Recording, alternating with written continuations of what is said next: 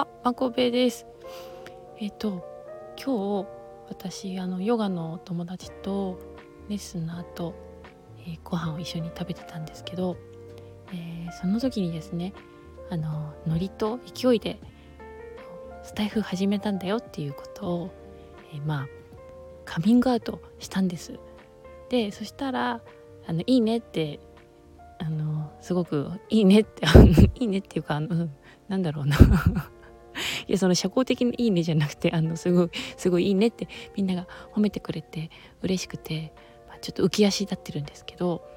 まあ、今あの何が言いたいってそのカミングアウトがですねさっき出てこなくてカミングアウトって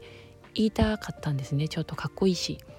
なんだけどカミングアウト出てくるまでに時間かかっちゃってカミングスルー？違う違うとか言ってたんですよ。ブレイクスルー？違うとか言って。でカミングアウト全然出てこないのにカミングセンチュリーとかはなんか出てきちゃって。でカミングセンチュリーじゃねえよとか言ってなんかね自分で 突っ込んでね笑ってたんですけどね。そうそんな感じでもう11時、うん、で今日あの楽しくてまた、えー楽しい話がですねあって何を話そうかなって思ってて。うん。あの腹巻きを、えー腹巻きをですね人のあのポーチの上に落としちゃった話をしようかどうしようかって迷ったんですけど結局やっぱりねクリーミーマミーの話がしたくなりまして まだクリーミーマミーの話っていうね感じかと思うんですけどねあのあ昨日、はい、クリーミーマミーに私はあの憧れてるというか、ね、意識してるっていうことを言ってたっていう話をしたんですね。でちょっとその後、まあインスタでもそんなストーリー開けたので反応がありましてあのまた別の方からあの、まあ、コメントですねえっとまきちゃんもクリーミーマミのように、ね、ピノピノの魔法の力でなんかこうみんなを幸せに